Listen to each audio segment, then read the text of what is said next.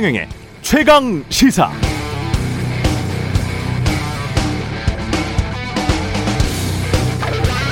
네, 한국은행이 어제 기준금리를 일 퍼센트로 인상했습니다. 코로나십구 대유행 이후에 일 년 구 개월 만 다시 기준금리가 일 퍼센트가 됐는데요. 왜 이런 결정을 했을까요? 폭증한 가계부채도 문제지만 한국은행의 제일 목표가 물가 안정입니다. 인플레이션 압력이 거세고 한국은행은 올해 물가 상승률이 이 점 삼 퍼센트가 될 것 같다. 내년에도 물가 상승률이 이 퍼센트는 될 것이다. 이렇게 예상하고 있습니다. 이천십오 년부터 지난해까지 한국의 물가 상승률이 영 점 칠 퍼센트, 일 점 영, 일 점 구, 일 점 오, 영 점 사, 영 점 오 퍼센트, 이천이십 년에 영 점 오 퍼센트였다는 점을 감안하면 올해와 내년 이 이 퍼센트대 물가라는 게 지난 육 년간보다 서너 배 물가 상승률을 보일 것 같다. 이런 뜻입니다. 물가가 오르고 금리가 높아지면 또 얻는 자와 잃는 자가 바뀌게 될 겁니다. 빚을 많이 진 기업들은 힘들어지면서 직원 내보내야 하는 구조조정 압력이 더 거세질 수 있고요. 또 그게 실업률 높아지게 하는 요인이 될 수 있고, 빚 잔뜩 내서 상투 잡고 각종 자산에 투자했던 사람들은 낭패를 당할 수도 있습니다. 반면에 노후자금 은행 예금에 맡겨둔 은퇴자들은 소득이 더 많아질 것이고, 물가 인상을 소비자에게 전가시킬 수 있는 기업들이나 현금 비축해서 싸고 좋은 매물 나오길 기다리던 기업 투자자들에게는 또 기회의 시간이 될 수도 있습니다. 자본주의의 경기 순환 사이클은 늘 이렇게 돌고 돌면서 위너, 얻는 자와 루저, 잃는 자들을 양산하는데요. 이 순환하는 자본주의 시장 경제가 앞으로 또 민심에는, 표심에는, 또 정치에는 어떤 영향을 미치게 될지 그것도 사뭇 궁금합니다.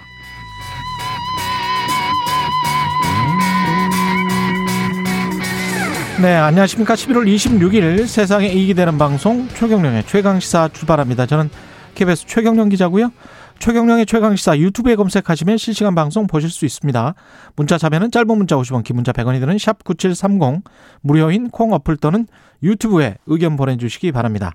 오늘 일 부에서는 국민의힘 임승호 대변인 만나보고요. 이 부에서는 사법농단 판사 무죄 판결, 그리고 국민의힘 윤석열 후보 관련 의혹 등에 대해서 더불어민주당 박주민 의원과 이야기 나눠봅니다.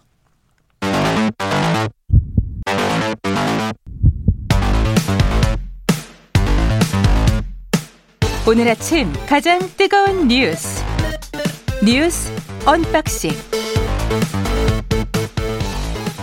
네, 뉴스 언박싱 시작합니다. 민동기 기자, 김민하 평론가 나와 있습니다. 안녕하십니까? 안녕하십니까? 아, 오프닝과 똑같군요. 첫 뉴스가.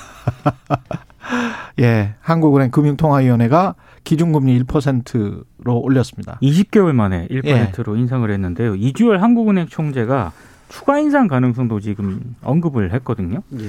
일단 국내 경제 같은 경우에는 수출과 투자가 양호한 흐름을 지속을 하고 있는 그런 상황들, 그래서 기준금리를 올려도 된다 이렇게 판단을 한 것 같고, 여기에 뭐 높은 물가라든가 금융불균형, 주요국의 긴축 행보, 이런 걸 종합적으로 판단했을 때 금리를 올려도 되겠다 이렇게 판단을 한 것으로 보입니다. 근데 오늘 언론 보도를 보니까 일부 전문가들 같은 경우에는 내년 일 분기 가운데 금통위가 기준금리를 한 영 점 이오 퍼센트 포인트 인상을 할 수도 있다. 내년 일 분기에? 네. 뭐 몇 달 남지도 않았네요. 그렇습니다. 예. 그리고 내년 하반기에 최고 연 일 점 칠오 퍼센트까지 추가 인상할 수도 있다. 이런 전망을 지금 일부 전문가들이 내놓고 있거든요. 그러면 세 번 올린다는 거잖아요? 그렇습니다. 그 이 얘기는 무슨 얘기냐면 초저금리 시대는 이제 막을 내리고 있다. 이렇게 음. 보시면 될 것 같습니다. 초저금리 시대에는 막을 내렸지만 그것도 뭐 저금리긴 합니다. 그렇긴 하죠. 그렇습니다. 예. 그 지금 상황이 지금 앞서 오프닝에서 말씀하신 것처럼 그 상당히 놀라운 숫자들이 나오고 있는 거죠. 이제 예. 그 뭐 앞으로 성장률이 어떻게 될 것이다라든지 뭐 성장률이 사 퍼센트면 네, 지금 사 퍼센트로 굉장한 거예요. 네. 그렇죠. 근데 예. 이게 또 한국뿐만이 아니고 전 세계적으로 비슷한 어떤 국면들이고, 특히 이제 뭐 미국이 육 퍼센트니까. 그렇죠. 미국, 유럽 네. 다 지금 비슷한 그런 국면인데 예. 이게 그냥 성장률이 뭐 어, 높아서 숫자가 높아서 좋다 이게 아니고 그만큼 이제 인플레이션 압력이 크게 지금 형성이 돼 있다는 거니까 당연히 다들 이제 긴축을 얘기하고 거품을 좀 꺼트려야 되지 않겠느냐를 얘기하는 시점인 거죠. 그리고 그것을 음. 어, 좀 어떤 단기적으로 얘기하는 게 아니고 진지하게 지금 얘기하는 그런 국면이라고 생각이 되는데 그렇기 때문에 지금 민 기자님 얘기하신 것처럼 앞으로 한국은행이 금리 인상을 계속 해나갈 것이다라고 전망하는 전문가들이 이제 있는 거죠. 근데 이게 계획대로 이렇게 쭉 되는 거냐 그러면 이게 음. 아주 정상적인 상황이라고 한다면 음. 금리 인상을 통해서 그래서 좀 인플레이션 압력을 좀 빼고 그리고 이제 좀 긴축으로 전환하면서 이렇게 사이클이 돌아가는 상황으로 가면 되는데 코로나십구가 끝났냐에 대해서는 음. 내년에서도 동일한 상황이 계속 이어질 거냐에 대해서는 지금 장담을 할 수가 없는 상황이지 않습니까? 그래서 이 부분에 있어서의 다른 변수들이 만약에 다시 나타나게 되고 지금 뭐 유럽은 오 차 대유행이다 뭐 이렇게 얘기가 나오고 있는데 이 싸움이 더 길어지게 될 경우에 이거 오도 가도 못하는 상황이 될 수도 있는 거 아니냐라는 걱정도 있어서 정말 심각합니다. 그렇죠. 그렇죠. 그래서 여러모로 또 봉쇄, 봉쇄해야 되냐 뭐 이런 식으로 나오면 그렇죠. 어우, 싫다는 이미 거의 다 썼는데 심각해요. 그렇죠. 그렇게 되면 뭐. 그런 상황이 오지 않도록 지금 뭐 해야 되고 또 예. 치료제도 나오고 뭐 백신도 더 개발되고 할 테니까 좀 그런 면에 기대는 걸고 있지만 음. 상당히 살얼음판을 걷는 상황이다라는 것을 우리가 다 알고 이제 좀 어 돈을 쓰던 쓰는 걸 쓰더라도 여러 가지 생각을 해야 될 것 같아요. 이건 좀 많이 그 본인 자산 관리는 꼭 보수적으로 그렇습니다. 하셔야 되고요. 예. 예, 현금 무릎이나 이런 거 잘 체크하시고 우리가 이런 이야기 많이 했잖아요. 경제는 심리인데. 정말 실수요라는 게 뭐냐. 음. 실수요라는 게 지금 당장 대출 금리가 낮고 대출 많이 해준다고 하면 그러면 집을 집값이 계속 올라갈 것 같으니까 집을 사고 싶은 게 그게 사람 마음이 바뀌어버리면 그게 실수요가 돼버리는 그렇죠. 거거든요. 예. 가수요였다가. 음. 근데 그렇게 이 경제 상황이 바뀌면서 집값이 떨어질 것 같고 대출 금리는 올라갈 것 같고 대출도 잘 안 해준다고 하고 뭐 앞으로도 좀 경제가 좀 걱정인 것 같고 이러면 실수요였다가도 또 가수요로 바뀌는 게 또 사람의 마음이에요. 그렇습니다. 그래서 시간의 변화에 따라서 실수요와 가수요의 숫자는 얼마든지 바뀔 수가 있습니다. 그런 거를 좀 잘 눈여겨보셔야 돼요. 이게 또 사, 올라갈 때는 그냥 한없이 사고 싶고요. 주식이나 부동산이나 다 마찬가지고 내려갈 때는 저, 더, 더 내려갈 텐데 저걸 왜 사? 뭐 이런 사람 심리가 작동을 하거든요. 음. 저는 네. 전혀 자산 투자하지 않기 때문에 아. 네. 이런 얘기는 잘 제가 모르는데. 아, 그래요? 다만 저에게 이제 좀 체감이 되는 얘기는 예. 뭐 가공식품 가격이 인상된다 이런 것들은 아. 상당히 체감이 됩니다. 햄 뭐 이런 거요? 그렇죠. 뭐 어떤 밥이라 밥이라든가 즉석 예. 밥이라든가 예. 이런 거 인상 얘기가 나오고 하니까 저도 이제 마음이 불안한데. 그러니까 저 저의 관심사는 이제 예. 주식이나 이제 부동산이나 이런 건 뉴스인 거고 예. 생활은 이제 그런 거거든요. 네. 아, 그래서 그런 부분에 있어서는 김민하 네. 평론가한테 연민의 감정. 네. 네. 계란 햄, 뭐 즉석밥에 대해서 예. 네, 정부가 네, 나름대로 대책을 세워줘야 됩니다. 알겠습니다. 예, 김민하 평론가를 위해서도 물가 상승이 좀 멈췄으면 좋겠습니다. 국민의힘 선대위는 일단은 뭐 김종인 전 위원장은 빼고 예, 시작을 했습니다. 빼고 시작을 했는데요. 어제 윤석열 후보가 선거운동이 더 이상 지체돼서는 곤란하다. 일 분 일 초를 아껴가면서 우리가 뛰어야 되는 그런 상황이다. 이렇게 얘기를 했습니다. 여, 여섯 명의 본부장을 어제 이제 인선을 했는데요. 언론에 보도된 그 사람들 이름 그대로입니다. 예. 원희룡 정책총괄본부장, 주호영 조직총괄본부장, 김성태 직능총괄본부장, 그리고 이준석 대표는 홍보 미디어 총괄본부장을 맡았고요. 음. 권영세 총괄특보단장, 권성동 종합지원총괄본부장 이렇게 임명이 됐고 선대위 대변인도 임명을 했거든요. 예. 김은혜 전주의 의원이 임명이 됐는데 원외에서는 김병민 대변인하고 원일이 에스비에스 전 논설위원이 이름을 좀 올렸습니다. 음. 그리고 약자와의 동행위원회는 윤 후보가 직접 위원장을 맡기로 했고요. 김미애 의원이 부위원장을 맡기로 했는데 김종인 전 위원장의 어제 발언이 일부 언론들, 언론의 보도를 상당히 많이 주목을 받았습니다. 뭐라 그랬어요? 광화문 사무실 앞에서 기자들이 계속 물었거든요. 예. 윤석열 후보와 전날 만찬을 가지지 않았습니까? 예. 자신의 입장 충분히 얘기했고 더 이상 물러나지 않으니까 알아서 해결하기를 기다리는 것이다. 그리고 밖에서 윤석열 후보를 돕겠다라고 얘기를 했다. 이렇게 언론이 보도를 했잖아요. 예. 자긴 그런 얘기 한 적 없다라고 반박을 했습니다. 음. 그리고 어제 또 일부 언론이 윤석열 후보 쪽에서 조건 없는 합류 선언을 요구하는 최후 통첩을 했다. 이런 보도를 했거든요. 오. 그 보도를 언급을 하면서 주접을 떨어놨던데라는 얘기를 했습니다. 그러니까 이, 이 얘기는 예. 윤석열 후보를 향한 것이라기보다는 예. 주로 그 언론 보도를 보면 예. 윤 캠프 관계자 멘트로 이런 보도가 많이 나오거든요. 누군지를 또 알고 있을 것 같아요. 그렇습니다. 예. 그 관계자들을 향해서 강력히 경고를 한 게 아닐까 이렇게 조심스럽게 해석을 하고 있습니다. 일단 어제 인선 중에 눈에 띈 게 지금 말씀하신 이제 원희룡 전 에스비에스 논설위원이 대변인으로 간다. 바로 얼마 전까지 현직이었거든요. 또. 그렇습니다. 뭐 티비에 계속 나왔었는데 제 그렇죠. 기억에도. 그렇죠. 네. 근데 이제 그만둔 그만두고 미국에 간다고 그래서 미국에 있는데 어, 어 이렇게 대변인이 됐다는 거예요. 그래서, 그래서 귀국한다고 합니다. 네. 언론 보도를 보는데 뭐 근데 원희룡 전 원희룡 이제 대변인 내정자. 예. 어 이렇게 얘기를 하고 있어요. 나도 신문 보도 보고 알았고 전혀 몰랐다. 그러면 근데 자, 본인이 모르는데 그냥 캠프에서 발표를 하나요? 네, 그것도 의문이고. 네. 그러면 자기가 모르는 얘기가 나왔으면은 나는 아니다라고 해명을 해야 되잖아요. 그렇죠. 근데 이것이 운명이라면 받아들이겠다라고 얘기를 해놓은 걸로 됐어요. 그래서 귀국 준비를 하고 있다. 네, 이거 언론인이 또 대변인이 직행한 얘기에 더불어서 이게 해명이 잘 이해가 안 된다 이런 생각이 들고요. 바로 조금 전까지 정치 논평을 하지 않았었나요? 그렇습니다. 그렇습니다. 예. 그렇습니다. 그랬는데 좀 문제가 되는데 이거는 그렇죠. 예. 또 직행하는 사례가 있었다라는 거고. 그다음에 김 김종인 전 위원장의 주점 얘기는 지금 말씀하신 대로 그 기사를 네. 보면은 윤석열 후보 선대위에 어, 아, 윤석열 후보 측에 핵심 정무 정무 어, 관계자 이렇게 돼 있어요. 정무 관계자로 돼. 네. 네. 그러니까 사실 이렇게 얘기하면은 김종인 전 위원장 내부인의 입장에서 보면은 몇 명으로 좁혀질 거야 아마 이게 용의자가. 그리고 그 보도의 내용을 쭉 보면은 핵심이 이 만나자고 한 것도 김종인 전 위원장이 만나자고 한 것이고, 즉 김종인 전 위원장이 좀 매달리는 그런 분위기였지만 결국은 김종인 전 위원장이 계속 어, 말을 바꾸고 플레이를 하고 이래가지고 우리가 받아줄 수가 없었다 뭐 이런 얘기거든요. 그러니까는 이 결렬의 결 사실상 결렬의 책임을 김종인 전 위원장한테 떠넘기는 그런 이제 어떤 언론 보도 내용이었기 때문에 김종인 전 위원장으로서는 이게 끝나고 나서 소금 뿌리고 뭐 이런 분위기니까 더 이제 불쾌감을 표출하면서 오늘 어 오늘로 다 끝 끝나면 뭐 그것도 잘 됐다라고 생각한다라고 이제 그 얘기를 하는 거죠. 그래서 제가 볼 때 이제 윤석열 후보 주변의 분위기도 그렇고 윤석열 후보 본인의 어떤 발언들도 그렇고 당분간 김종인 전 위원장 얘기는 이제 안 할 것 같다 분명히 이제 그런 생각입니다. 근데 이 본부장 중에서 김성태 전 의원이 있는데 김성태 전 의원은 딸이 케이티에 정규직으로 채용하는 과정에서 이게 뇌물 아니냐 해가지고 일 심에서는 무죄였는데 이 심에서는 유죄 아니었어요? 그래서 지금 삼 심이 진행 중이거든요. 대법원 판결 기다리고 그래서 있죠. 그래서 국민의힘 내부에서도 김성태 전 의원을 좀 임명을 한 것은 조금 좀 문제가 있다라는 그런 목소리가 조금씩 나오고 있고요. 방금 말씀하신 것처럼 딸을 케이티에 정규직으로 채용하도록 한 혐의도 있잖아요. 예. 그래서 야, 이거는 청년층의 반감을 좀 살 수도 있다. 이런 우려의 목소리도 나오고 있는 상황입니다. 그러니까 이게 당시 한겨레가 보도했던 거였는데 음. 어, 당시 국정감사가 있는데 당시에 이석채 회장을 그렇죠. 이 출석을 하는데 그렇죠. 예. 출석을 증인 채택을 안 하는 걸로 하는 요건으로 이제 당시에 이제 환노위 소속이었던 김성태 의원이 그것의 어떤 대가로서 자기 딸을 원래는 정규직이 아닌데 음. 정규직으로 가는 그런 루트가 아닌데 여러 무리수를 둬서 정규직으로 채용하게끔 했다. 그리고 당시 이석채 회장이 이런 식으로 정치인들에게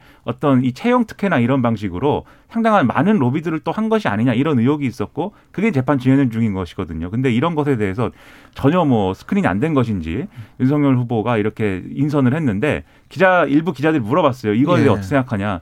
근데 어떻게 하다 보니까 그렇게 됐다라고 윤석열 후보는 답을 했습니다. 그래서 이건 뭐 해명할 마음이 없는 것 같다 이것도. 아니 네. 근데 이것과 관련해서는 나중에 크게 문제가 될 수가 있는 게 이게 이제 이른바 그 조국 사태 그, 그 상황 자체가 공정성 논란이었지 않습니까? 그렇습니다. 그리고 딸 아들 관련해서 입시 채용 뭐 다 그런 것들이잖아요. 네. 근데 이게 똑같은 사건이에요. 어떻게 보면 청년들 입장에서는.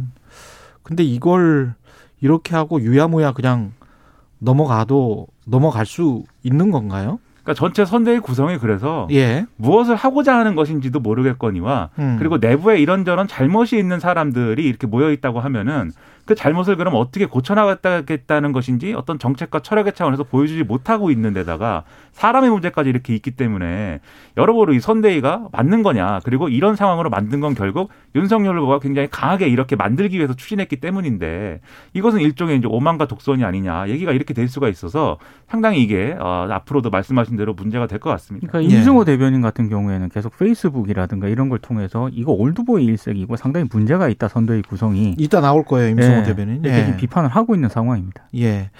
이재명 후보 쪽은 선대 인선 이쪽도 했죠. 사무총장의 김용진 의원 그리고 전략기획위원장의 강훈식 의원을 각각 임명을 했고요. 우원식 공동선대위원장하고 조정식 상임총괄선대본부장, 박홍근, 최인호 후보 비서실장은 보직을 사퇴했습니다. 일단 그 김용진 의원하고요.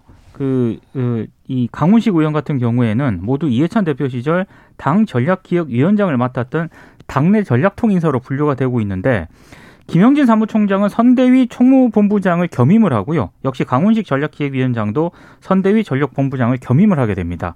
근데 지금 어제 뭐 이 인선 자체도 주목을 받았는데 이재명 후보 머리 색깔이 좀 바뀌었거든요. 어. 머리 색깔이 일 년 팔 개월 만에 은발을 짙은 회색으로 염색을 했습니다. 저는 그냥 염색을 했나 보다 이렇게 생각을 했는데 언론들은 이걸 또 여기에 의미를 좀 부여를 합니다. 부드럽고 편안해 보인다는 평가에 따라서 염색을 하지 않았는데 최근 오십 대 대선 후보를 강조하면서 변화 쇄신 이미지를 줬다. 예. 그래서 민주당을 바꾸겠다는 거하고 뭐 일맥상통하는 것 아니냐 이렇게 해석을 하고 있는데 아. 뭐 그 평가는 각자에 맡기겠습니다. 꿈보다 해몽. 네. 아 그런데 머리를 바꾸는 것도 정치인 입장에서는 생각을 예. 하고 바꾸는 거죠. 이전의 은발도 사실 그게 이재명 후보 본인 머리 색깔 아닙니다. 예. 원래 이제 하얀 색깔에 가까운. 완전 하얀색이었죠. 그렇죠. 살짝 회색에 예. 감도는 이런 걸로 스타일링한 거거든요. 음. 근데 이렇게 또 좀 더 검은색에 가까운 어떤 회색으로 이렇게 또 바꾼 건데 그러니까 해석을 할 수밖에 없죠. 애초에 그 머리 색깔은 원래 좀 하얀색이었던 거에 가까웠던 것은 예. 뭐 안정감을 기하기 위한 너무 이제 공약이나 이런 것들이 좀 이렇게 급진적이다 이런 평가를 받을 수 있는 거에 대해서 안정감을 기하기 위한 거였다면 지금은 역시 지금 하고 있는 행보를 여러모로 이제 조합을 해보면 뭔가 변화하고 바꾸겠다라는 거 아니냐 이제 이렇게도 해석을 하는 건데 저는 뭐 그렇게 해석을 유도하고 있는 거라고 봅니다. 머리 색깔을 바꾼 것은 네. 아. 괜히 바꾸겠습니까? 그리고 머리는 뭐 풍성 그래서 머리는 풍성한 게 좋은 것 같아요. 네. 그, 그 뒷말이 별로 그 듣기가 안 좋습니다. 머리 풍성, 예, 풍성. 머리가 네. 풍성한 거는 좋은 것 같다. 저도 네. 지금 계속 그 생각하고 있었어요. 네. 염색을 할 수 있는 사람들은 다행이다. 뭐 이런. 전국의 탈모인들을 예. 위해서 발언을 전국의 탈, 탈모인들을 위해서 그 발언은 취소해 주십시오. 네, 뭐 예. 하나가 있으면 다른 하나를 잃는 것이죠. 저는 머리는 풍성하지만 뭐 다른 뭔가가 부족하겠죠. 뭐 통장 잔고라든지 이런 건 예. 부족하니까. 네. 예. 그 손혜원 전 의원의 목포 부동산 판결은 어. 언론이 좀 이거는 그 제대로 써야 될 것 같네요. 예. 그 원래 그 부동산을 매입한 그 부동산은 투기한 혐의로 재판에 넘겨졌잖아요. 그렇죠. 근데 손혜원 전 의원이 항소심에서 이 부분에 대해서 무죄를 선고를 받았습니다. 이 부분은 다만, 부동산 투기는 무죄. 예. 다만 예. 조카 명의로 부동산 거래를 했거든요. 예. 여기에 대해서는 이제 벌금형이 내려졌는데요. 실명법 위반이라는 거죠. 이게. 그렇습니다. 예. 그 항소심 재판부는 원래 그 목포시로부터 손 전 의원이 기밀 자료인 도시재생사업 계획 서류를 받기 전부터 목포 구도심 그 부동산에 관심을 갖고 매입할 계획을 세웠다. 그리고 주된 매수 목적을 봤을 때 근대 문화유산을 활용한 지역 개발을 도모하려 했다고 보는 게 자연스럽다는 게 항소심 재판부의 판단이고요. 시세 차익이 주된 목적으로 보이지 않는다 이렇게 결론을 내렸습니다. 근데 지금 뭐 이게 뭐 다들 아시겠지만 에스비에스가 상당히 이 부분에서 의혹을 제기하면서 이게 논란이 되지 않았습니까? 예. 어, 근데 지금 끝까지 판다. 그렇습니다. 예.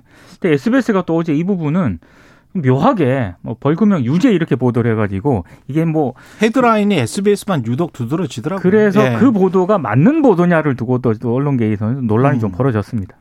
이게 이제 항소심에서 무죄가 나왔다, 이, 그리고 일부는 유죄다 이렇게 보도하는 게 맞겠죠. 그렇죠. 예. 근데 이제 명확하게 이 부분은 어. 뭐 대법원 판결까지는 지켜볼 필요도 있는 것 같아요. 네. 왜냐하면은 판단이 같은 사실관계를 놓고 지금 판단을 다르게 할 수 있는 부분들이 있는 거거든요. 그러니까 음. 애초에 목포시를 이러저러한 방식으로 개발하겠다라는 이런 자료를 사전에 이제 좀 손혜원 의원이 취득하고 그것을 어떻게 볼 것이냐, 그게 뭐 사전에 어떤 이 목포시 기밀 자료였느냐 아니면 그렇죠 그 예. 부분인 것인데 음. 그 부분에 대한 판단이 일 심과 지금 이 심은 다른 거예요. 새로운 뭐 사실관계라든가 이런 부분이라기보다도 음. 그래서 그런 것들은 지켜볼 필요가 있겠지만 사실 또 그냥 그 사실만 놓고 보더라도 다소 이제 회색지대인 부분들이 있어요. 음. 그래서 판단하기가 좀 애매한 부분인데 음. 어쨌든 이 부분에 있어서 언론이 그래서 정확하게 보도를 하는 게 그, 그렇기 때문에 더더욱 필요하다고 생각을 합니다. 예, 항소심이 판결이 나왔으면 판결이 나온 그대로를 보도를 해주면 되는 거죠. 그렇죠. 그렇습니다. 예. 그러니까 그 전에 있었던 이미지를 다시 더 씌워서 이 사람은 그래도 유죄야 이런 식으로 말하면 그건 곤란하죠. 정확하게 어떤 예. 부분은 무죄, 어떤 음. 부분은 벌금형 이렇게 그렇죠. 가야죠. 예. 예. 코로나 위중증 환자가 계속 급증하고 이거는 좀, 좀 걱정되네요. 지금 상황은. 그렇습니다. 지금 이제 병상이 뭐 충분하냐에 대해서 이 병상을 배정받지 못한 대기 환자가 지금 거의 천 명에 육박하고 있다. 이런 보도가 나오고 있는 것이기 때문에 예. 의료 체제에 지금 상당한 부담이 되고 있는 상황은 맞아요. 근데 그래서 어제 어 뭐 예, 어제도 이제 말씀드린 대로 일상회복위원회를 열어 가지고 회의를 했는데 원래는 그래서 오늘 이 방역 강화 대책이 발표되지 않겠는가 예상을 했는데 음. 이게 이제 여기서 결론이 명확하게 나지 않아 가지고 그 일정은 취소가 됐거든요. 그래서 아마도 예. 추가 논의 를 해서 이십구 일날 발표를 뭔가 하지 않겠느냐라고 얘기가 나오고 있는데 결국 이게 혹시라도 지금 뭐 제대로 논의가 진행되고 있는 거면은 괜찮은데 혹시라도 또 정부가 타이밍을 놓쳐갖고 또 너무 늦게 결정하게 되면 이 며칠 사이에 이 대기 환자들 중에 이제 좀 어 어려운 경우들이 생길 수가 있으니까 이 부분은 좀 늦게 걱정을 늦게 결정을 하더라도 이 어떤 의료 체제에 지금 어떻게 하면 이 부분을 보완할 수 있는지. 입원을 못 해가지고 혹시라도 이제 좀 큰일이 나는 경우가 생기면 안 되지 않습니까? 그렇죠. 그래서 이 부분은 좀 빨리, 빠른 대응이 필요할 것 같습니다. 위원들 사이에도 강, 굉장히 이견이 많다고 하는데 그렇죠. 어찌됐든 좀 빠른 결정이 좀 필요한 시점인 것 같아요. 네. 뉴스 언박싱 민동기 기자 김민하 평론가였습니다. 고맙습니다. 고맙습니다. 케이비에스 일 라디오 최경영의 최강시사 듣고 계신 지금 시각은 일곱 시 사십일 분입니다. 오늘 하루 이슈의 중심. 당신의 아침을 책임지는 직격 인터뷰. 여러분은 지금 케이비에스 일 라디오 최경영의 최강시사와 함께하고 계십니다. 네, 어제 이 시간에 권지웅 더불어민주당 청년공동선대위원장 만나봤는데요. 오늘은 국민의힘 청년세대 이야기 들어보겠습니다.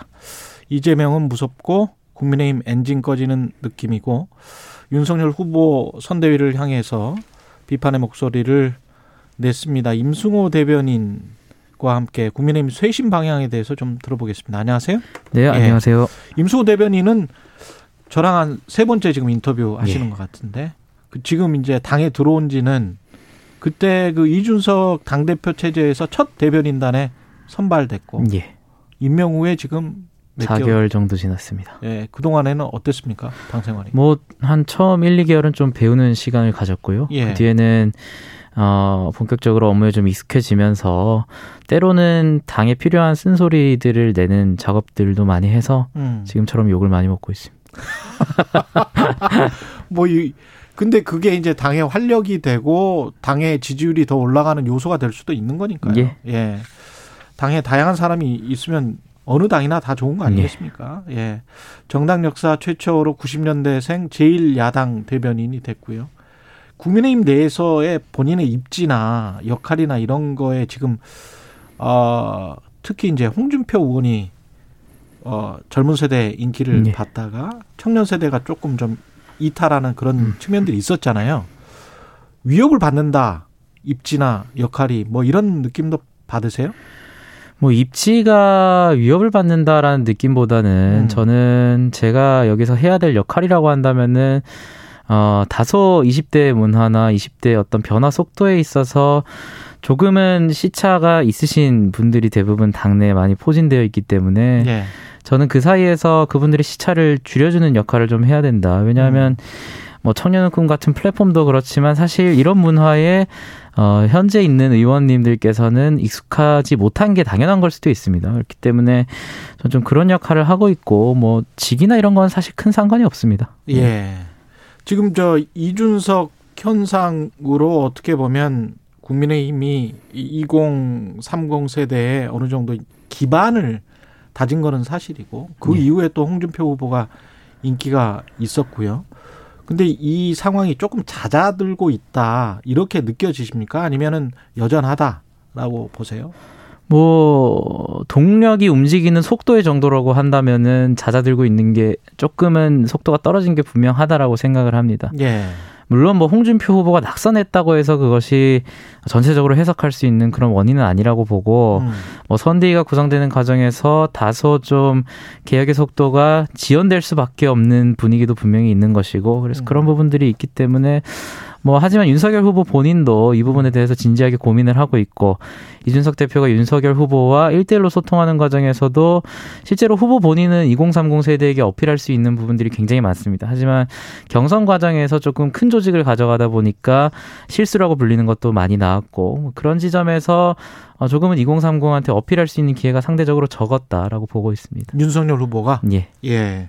선대위 구성에서의 아쉬운 점은 어떻습니까? 선대위는 이제 일단 출발을 했는데. 기본적으로 꾸려지는 속도 자체도 굉장히 국민들과 당원들에게 피로감을 주기에 충분했다라고 봅니다. 왜냐하면 특히나 뭐 예. 그 핵심에 있는 분이 김종인 위원장이라고 볼 수 있는데 음. 김종인 위원장이 선거에서 절대적인 영향력을 행사할 수 있는 분이라는 점에는 모두가 동의를 하, 합니다만 그 모셔오는 과정에서 굉장히 좀 줄다리기와 기싸움을 하는 모습을 많이 보였다. 그것이 뭐 누구에게 책임 소재가 있다는 것이 아니라, 그래서 김종인 위원장이 정치계 내에서는 굉장히 영향력이 있는 인물이지만 일반 국민들이 봤을 때는 또 그렇게 인지도가 높다고 할 수 있는 분은 아니라고 할 수 있을 것 같습니다. 왜냐하면 제, 저, 저를 비롯한 이십 대 청년들 같은 경우에는 김종인이라는 세 글자에 대한 영향력이라는 것이 음. 기존에 있던 정치에 관심이 있던 세대분들에 비해서는 약한 것이 사실입니다. 그렇기 어. 때문에 그렇기 때문에 뭐 김종인 위원장을 모시지 말라 이런 얘기는 절대 아니고요. 당연히 모셔야 될 뿐이지만 어, 김종인 위원장에 대해서 지나치게 우리가 시간을 너무 길게 가져가고 있는 건 아닌가, 이런 비판도 충분히 수용해야 될 것 같습니다. 결국은 나중에 뭐 선거는 이제 삼월 구일이니까요. 선거 전이라도 모시는 게 낫다, 아니면은 안 모셔도 기동전을 위해서는 상관없다, 어떤 입장이세요? 저는 모셔야 된다, 안 모셔야 된다라는 네. 질문이라면 당연히 모셔야 된다라고 봅니다. 그리고 음. 그 시기는 굉장히 빠를수록 좋고, 지금 선대위안이 일 차 선대위안이 꾸려지는 과정인데 그 안에 당연히 포함되는 것이 저희 당에서는 당연히 좋은 입장이지만, 만약에 이번에 끝까지 고사를 하신다면 음. 이후에 이 차, 삼 차 인선에서도 충분히 합류하실 가능성이 있다라고 보고 있습니다. 그래요. 그 에스엔에스를 통해서 불과 몇 개월 전만 해도 활력이 넘쳐나던 신선한 엔진이 꺼져가는 느낌이라고 표현하셨는데, 이거는 구체적으로 어떤 의미인지 궁금하네요. 뭐 문자 그대로 사실은 선대위가 음. 꾸려지는 과정에서 지연될 수밖에 없는 측면도 있긴 하지만 예. 어, 이렇게 지나치게 큰 조직을 가져가려는 것이 아닌가라는 생각이 들었습니다. 그리고 제가 이 시기에 이런 글을 이런 글이 필요하다라고 생각했던 이유는 음.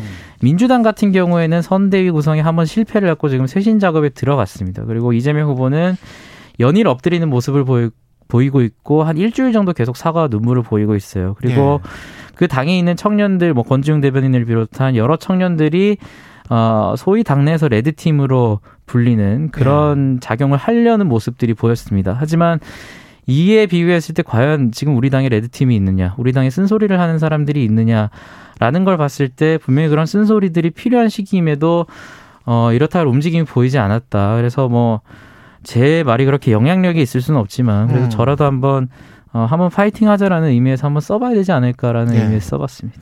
큰 조직에 비해서는 쓴소리가 지금 없다라는 예. 거는 돌이켜 이, 이야기를 해보면은 큰 조직이 너무 윤석열 후보 중심으로 짜여져 있다, 이런 뜻인가요? 윤석열 후보 중심이라기보다는 음. 아무래도 대선에 있어서 기존에 해왔던 선거를 본다면 조직 선거의 측면이 굉장히 강했는데 예. 뭐 이준석 대표도 여러 번 언급했듯이 그런 트렌드는 이제 바뀌고 있다라고 저는 봅니다. 특히나 아. 코로나 시국에서 선거운동 자체의 형태가 바뀌고 있고, 지난 보궐선거와 저희 당의 당대표 선거를 봤을 때 당대표 선거 같은 경우에는 이준석 당대표는 한 두 분 정도 데리고 선거를 치렀거든요. 그런데 조직 측면에서도 압도적인 어, 상승세를 보였습니다. 그렇기 때문에 어, 최대한 빨리 선대위를 구성하고 작고 단단한 실무진 위주의 선대위로 가더라도 충분히 윤석열 후보의 매력을 보여줄 수 있지 않겠나. 그리고 오히려 윤석열 후보의 매력이라는 것은 어, 실제로 상당히 말을 많이 하시는 분이고 자신의 철학도 있는 분입니다. 다만 예. 경선 과정에서 제가, 제가 지켜봤을 때는 선거 조직의 규모가 캠프 조직이 너무 크고, 또 그런 만큼 주위에서 다양한 해석과 다양한 핵심 관계자의 말을 빌린 보도들이 언론들에 쏟아져 나오면서 윤석열 후보의 매력이 가려지는 측면, 측면이 컸다라고 생각을 합니다. 그런 지점을 아. 반영해서 이번 대선 같은 경우에는 선대위가 굳이 그렇게 클 필요가 있냐라는 생각을 하게 된 겁니다. 그렇군요. 그러니까 선거가 점점 조직 선거가 아닌, 뭐라고 해야 되나요? 그러니까 군사로 따지면 뭐 현대전 네, 선거. 그러니까 예. 인터넷을 활용한 선거들이 굉장히 많은데 이게 너무 비대하게 구성을 해서 조직선거 쪽으로 가는 거는 구식이다 이런 뜻이겠네요. 그렇게 해석하셔도 될 것 같습니다. 예. 예. 이재명 더불어민주당 대선 후보를 향해서는 솔직히 전 무섭다. 이거는 또 무슨 의미일까요? 당연히 이재명 후보를 칭찬한 건 아니고요. 예. 다만 최근에 있었던 태세 전환에 대해서는 저희가 굉장히 무겁게 느껴야 된다. 이재명 후보는 굉장히 전략적인 사람입니다. 음. 이재명 후보가 어쨌든 지금 어, 성남시장과 경기도지사를 거쳐온 인물이고 예. 어, 변화하는 여론에 따라서 상당히 실용적인 정책들을 많이 취하는 듯한 모습을 보이면서 음. 지자체 평가에서 오랜 기간 동안 일 위를 차지한 것도 분명한 사실입니다. 이에 반해서 그렇다면 우리는 이재명 후보의 이런 변화를 그냥 한번 쇼라고 침뱉고 넘어가는 그런 분위기가 되어서는 안 된다. 이 태세전환이랑은 굉장히 무섭습니다. 예. 이재명 후보는. 그렇기 때문에 이재명 후보의 태세전환에 대해서 우리가 좀 무섭게 느낄 필요가 있다. 그리고 어쨌든 지금 지지율 조사 추이에서 컨벤션 효과가 꺼지면서 이재명 후보가 윤석열 후보를 추격하는 모습이 보이고 있는데 예. 마침 이재명 후보가 이런 모습을 보인다는 점은 음. 저희가 굉장히 경계해서 봐야 된다고 생각합니다. 이런 목소리들, 그러니까 일종의 아까 레드팀 이야기했어요. 그러니까 이게 쉽게 이길 수 있는 선거가 아니다. 이겼다, 네. 이미 이겼다라고 생각하지 말자. 그래서 다른 쪽도 많이 보자. 그렇게 생각하는 그런 사람들이 모여서 뭔가 좀 선대위를 혁신할 수 있는 방향을 만들고 그걸 뭐 선대위나 당에 개진하고 이런 통로는 열려 있습니까? 뭐 그런 공식적인 모임이 열려있지는 않지만 예. 사실 대변인단 자체가 저희는 굉장히 젊게 구성이 돼 있습니다. 뭐 예. 양준우 대변인, 신인규 대변인 그리고 김현주 대변인께서는 저희 또래 세대는 아니지만 또 저희와 굉장히 많은 생각을 공유하고 있는데 어, 이번에 에스엔에스 글을 올린 다음에 한 두 시간 뒤에 또 신인규 대변인이 유사한 글을 올려가지고 예. 뭐 기자분들은 짠냐? 기획하고 올린 거냐 이런 말을 했는데 짠 건 아니었고 그 다음날 될 예. 때까지 저는 신인규 대변인이랑 전화나 문자 하나도 예. 공유를 하지 않았어요. 이런 모습을 본다면 저희 대변인단은 굉장히 비슷한 공유 생각을 공감. 공유하고 있다라고 말씀을 드리고 싶고 사실 예. 저희 대변인단뿐만 아니라 주위에 있는 많은 청년들이 저와 유사한 생각을 가지고 있다라고 믿고 있습니다. 그렇기 때문에 어 뭐 제 에스엔에스 글을 비롯해서 당원들의 아, 그러한 솔직한 목소리가 조금 뚫리는 계기가 되지 않았나라는 생각은 합니다. 음. 국민의힘 윤석열 후보도 같이 미래위원회를 두는 방안을 검토하고 있는데 이것도 같은 맥락으로 비슷한 맥락으로 볼 수 있을까요? 마지막으로. 예, 뭐 미래위원회가 네. 뭐 명칭이나 어떤 역할에 대해서 구체적으로 정해진 바는 없지만 음. 아마 이런 목소리를 반영할 수 있는 조직이 될 것 같습니다. 다만 제가 우려하는 지점은 지금 민주당 같은 경우에 청년선대위라고 선대위의 청년 조직을 따로 떼가지고 만들고 있어요. 그런데 예. 뭐 유의미한 변화라고 볼 수도 있지만 저는 좀 부정적입니다. 음. 개인적으로 당내에서 청년 조직을 따로 떼서 조직을 따로 만들어 놓으면은 음. 모든 이슈에 있어서 청년들 시각에 한정해서 답하기를 아. 요구합니다. 뭔가 청년다워야 된다. 혁신적이어야 된다. 사실 이런 부분에 있어서 굉장히 부담감을 느끼는 알겠습니다. 것들이 많거든요. 예, 네. 융합돼야 된다. 그런 말씀이네요. 예. 오늘 말씀 감사하고요. 예. 임승호 국민의힘 대변인이었습니다. 고맙습니다. 감사합니다.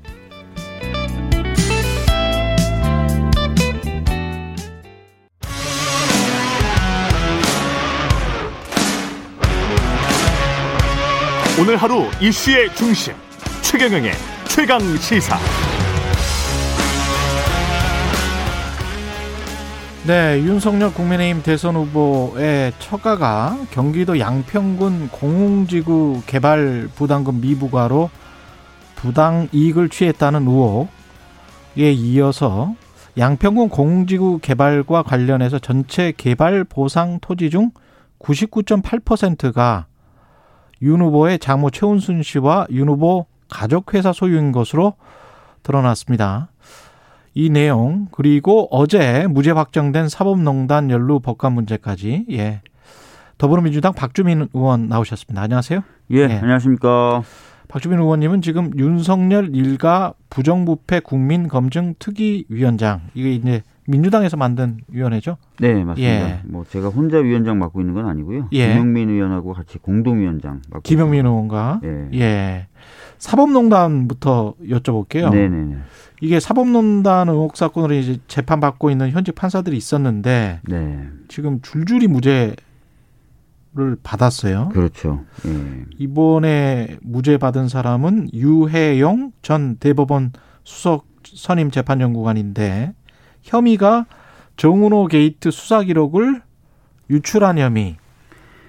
아, 그러니까 예. 이제 유해용 전 대법원 수석 선임 재판연구관은 무죄 판결 받았었고요. 예, 받았었고 어제 이제 무죄 판결을 받은 사람들은 아 그러네요. 신광열, 조우연, 성창호, 방창호 이렇게 됩니다. 이 사람들이 정, 정운호 게이트 수사 기록을 유출한 네. 혐의로 기소됐던 네, 기소 세 명이 이제 판사분들이죠. 예, 예. 그 정운호 게이트라고 잘 아실 겁니다. 이제 예. 화장품 회사 네이처 예, 리퍼블릭. 리퍼블릭. 예.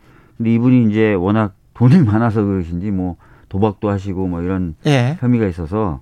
어, 수사받고 이제 기소됐는, 됐는데, 어, 수사 당시에 이제 영장을 검찰이 청구할 거 아닙니까? 예. 그러면 이제 영장을 청구하면서 이런 이런 범죄 사실이 있고 이런 범죄 사실 소명하는 자료는 뭡니다. 이렇게 검찰이 늘 거 아니에요, 법원에. 그렇죠.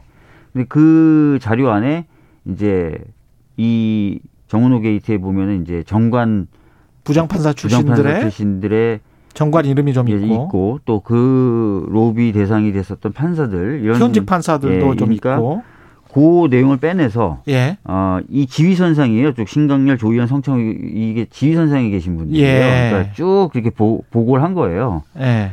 그래서 이제 이게 법원 행정처까지 예, 예. 그래서 수사 기록을 유출한 혐의로 이렇게 기소를 했는데 이 세 명이 다 무죄 판결을 받은 거죠. 이게 예. 직무상 알게 된 그 비밀을 누설한 게 아니다. 이게 네. 이제 대법원 판단이잖아요. 맞습니다. 예. 그냥 통상적인 내부 보고다.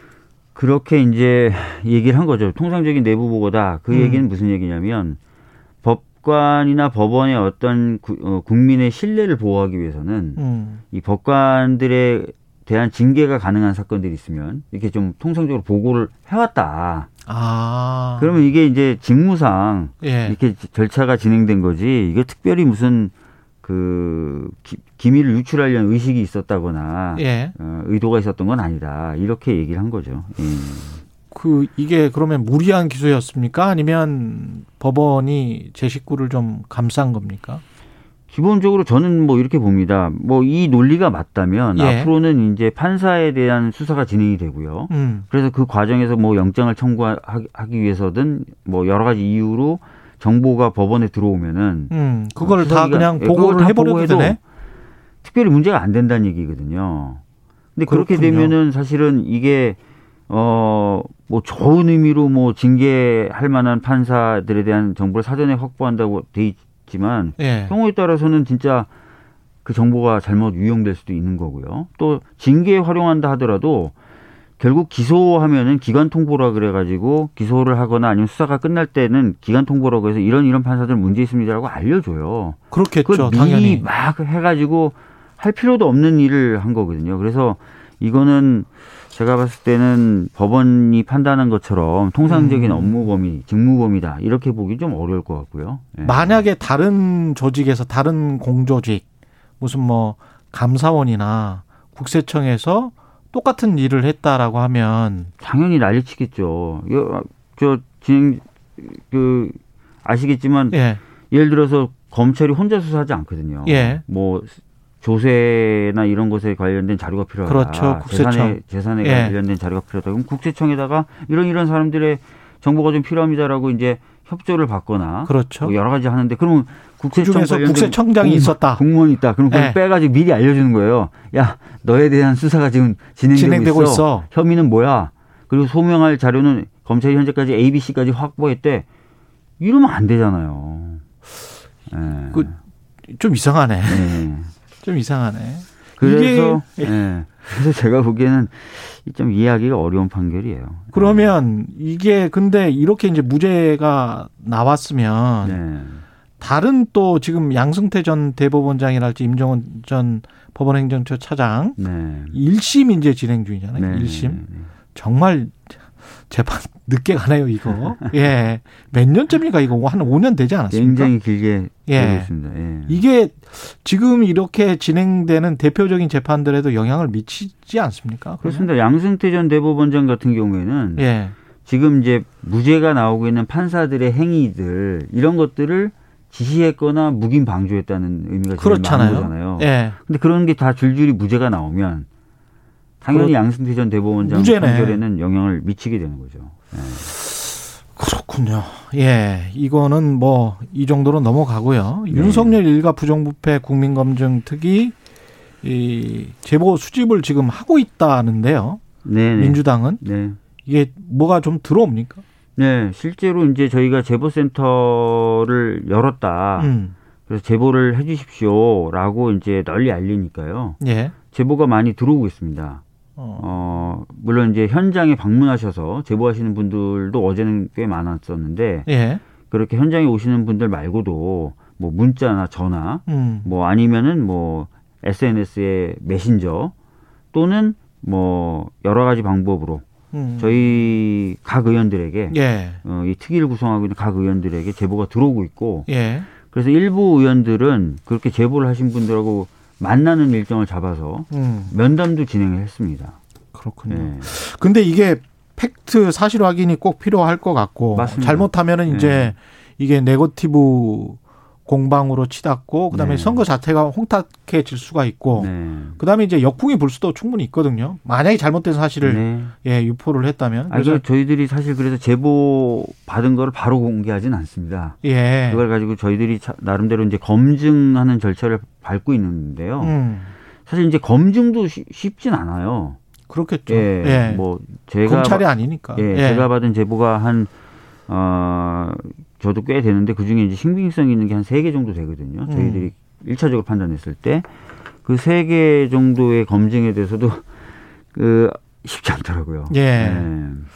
이 그 세 개 중에 혹시 지금 양평 공공지구 네. 개발 특혜 의혹, 개발 보담금 면탈 의혹 음. 이것도 있는 겁니까? 아니면 요 부분에 대한 건 저, 저한테 들어온 제보는 없었어요. 예. 제가 이제 제보받은 건 도이치모터스 건 관련된 거하고 음. 고발사주 의혹 관련된 부분이었고요. 아, 기존에 나왔던 사건들에 관한 제보군요. 예, 요 예. 양평 관련돼서는 저희가 제보를 받진 않았지만 다음 음. 주에 저희가 양평을 좀 특이 차원에서 예. 방문하려고 합니다. 이게 네. 지금 양평은 잘 모르시는 분들이 많을 거예요. 최근에 이제 하나 둘씩 보도가 되고 있는데 네.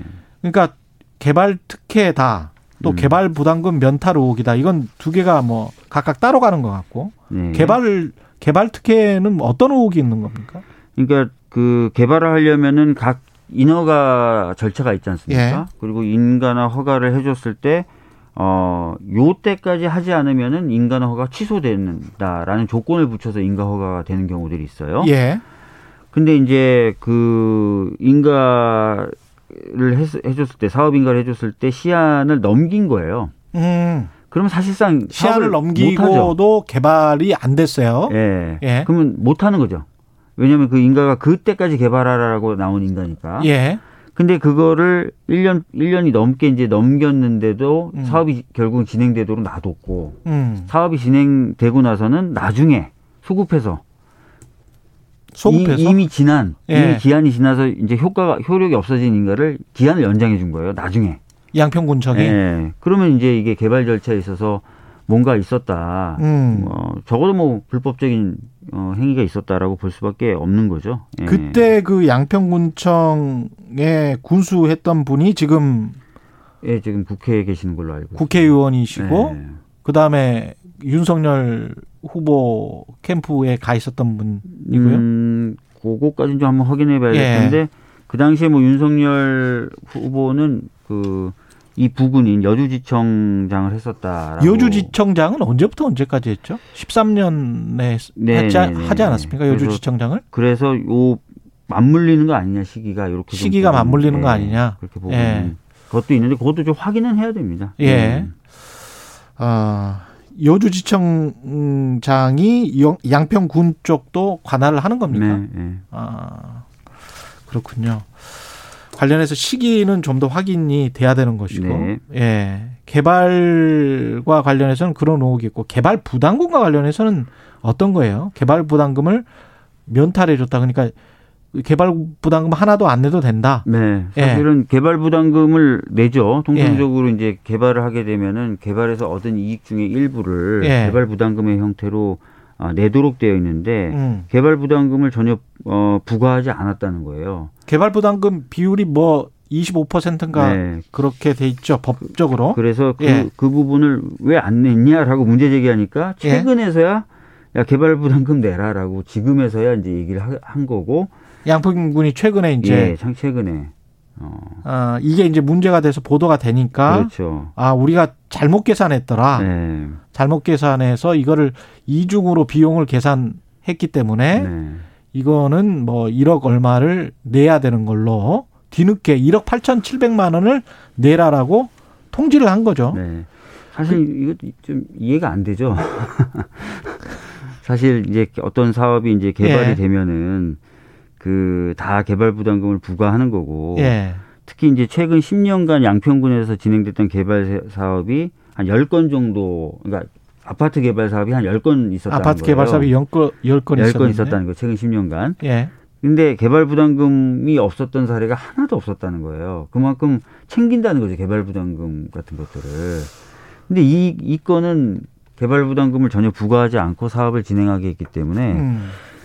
아까 말씀드렸던 대로 인허가 절차와 과정도 좀 이상하고 개발 부담금 부과도 좀 이상하고. 근데 이 네. 개발 부담금도 나중에 뒤늦게 부과한 것도 제대로 된 액수인지 그 부분에 대한 논란이 있어요. 왜냐하면 개발 부담금이라는 게 제가 알기로는 그 전에 토지를 매입했을 때의 가격과 네. 그 이후에 이제 개발 인허가를 해주잖아요. 네. 그러면 당연히 이제 논 논이고 밭이었고 임야였던 게 이제 아파트 용지로 바뀌니까 네. 토지가가 뛸 수밖에 없잖아요. 맞습니다. 그러면 어떤 거에서 어떤 것을 뺄지에 따라서 개발 부담금에 액수가 확 바뀔 텐데. 네, 그래서 한 이십억 가깝다 개발 부담금을. 예. 어, 이십억 가깝다라는 얘기까지도 나왔었는데, 음. 뭐 정작 부과된 건 한 이억이 좀 안 되는 그런 액수를 부과했습니다. 요것도 사실 좀 따져봐야 돼요. 그래서 저희가 양평을 이제 다음 주에 방문할 거라고 말씀드렸지 않습니까? 예. 그때 인허가 절차도 좀 따져 물을 거고 개발 부담금 부과 절차나 액수에 대해서도 좀. 어, 따져 좀 물어볼 생각입니다. 이게 시행사는 그러면 이 개발을 했던 시행사는 누구 누구 개인이었어요? 아니면 회사였습니까? 시행, 시행사가 있는데 예. 이 시행사가 이제 그 문제가 되고 있는 게 바로 그 윤석열 후보의 예. 어, 장모 회사라는 거고요. 음. 또 배우자인 김건희 씨가 이사로 등재가 돼 있는 회사예요. 음. 그러니까 일종의 가족 회사다 또는 뭐 완전히 개인 회사다 이렇게 볼 수 있는 그런 회사였던 거죠. 주주 명부는 확인을 못 하셨죠? 주주 명부까지는 아직 저희들이 확인을 못 했는데요. 주주 몇 퍼센트 소유 지분씩을 이 시행 회사가 있으면 그 시행사가 주식 회사이기 때문에 네네네. 뭐 주주가 뭐 오십 네. 오십 퍼센트가 예를 들어서 뭐 최은순 씨 있고 뭐 음. 삼십 퍼센트가 딸이 누구가 가지고 있고 뭐 네. 이런 게 분명히 있을 거란 있습니다. 말이죠. 그러니까 주주 네. 명부도 좀 봐야 되고요. 음. 좀 확인을 더 해봐야 되는 게 이제 주주 간에도 이제 배당에 관련된 여러 가지 약정을 할 수가 있거든요. 예. 뭐 그런 것도 있다면 확인을 좀 해봐야 될 겁니다. 근데 주주 명부나 이런 거를 볼 수가 있나요? 이게 검찰이나 이거는 국세청이 가지고 있는 자료인데. 네, 맞습니다. 저희들도 예. 뭐 노력을 하지만 뭐 쉽지는 않을 것 같고요. 예. 아마 그 인허가를 받으면서 양평군에 냈던 서류 중에도 뭐 주주명부까지 있지는 않을 것 같아요.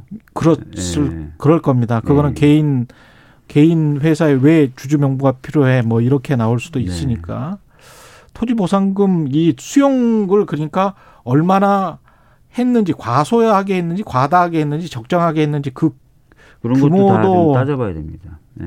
그렇군요. 네. 이게 원래 임대주택 공급하려고 했다가 민영개발로 전환돼서 네. 그래서 이제 이 최은순 씨 회사로 넘어간 거잖아요. 맞습니다. 그 특이하네.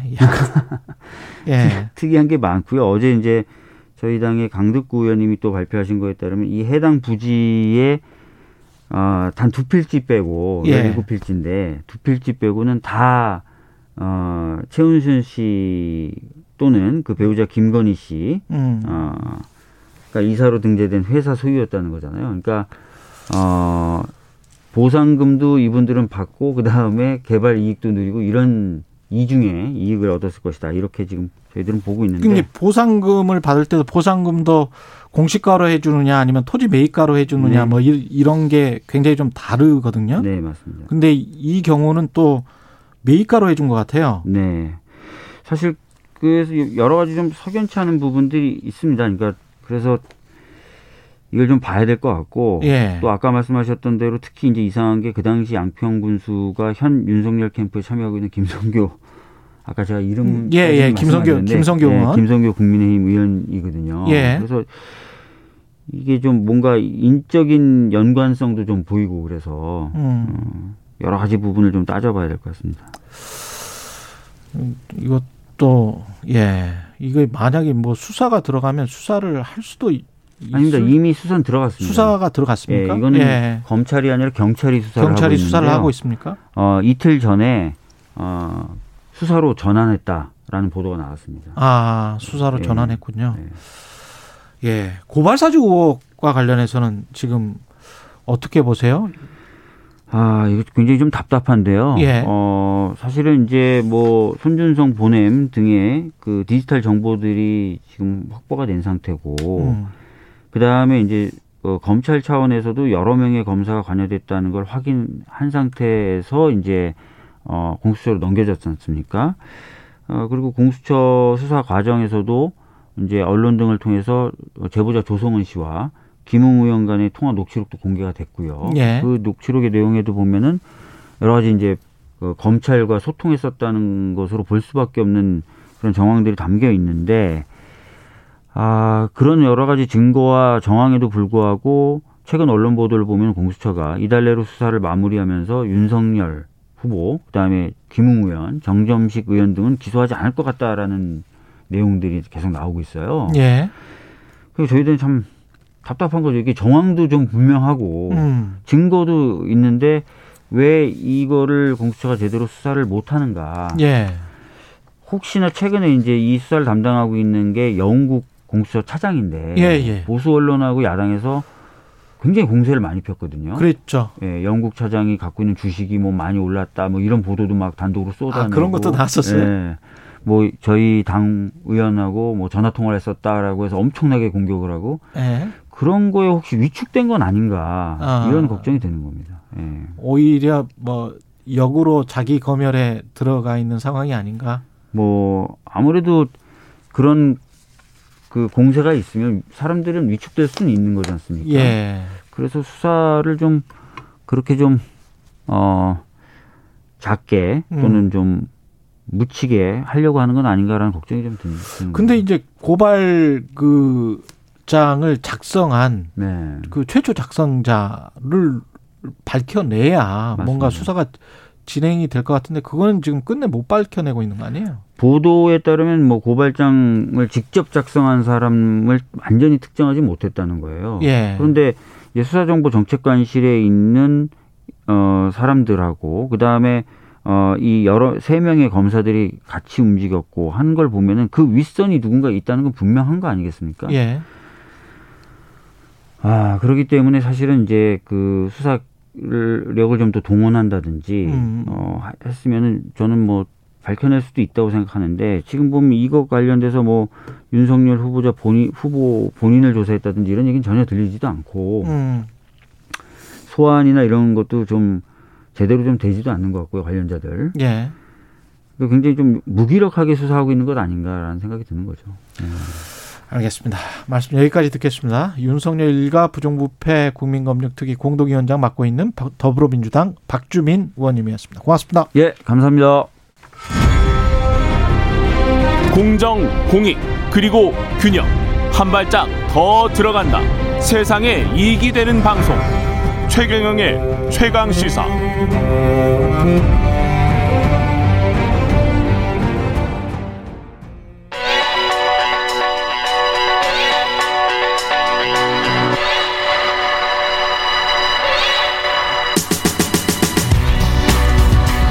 네, 최근에 최강시사 매주 금요일마다 여야 대선, 대선 주자 관련 여론조사 살펴보고 있는데요. 여론조사 전문업체 메타보이스의 김봉신 대표 자리해 주셨습니다. 안녕하세요. 안녕하십니까. 예.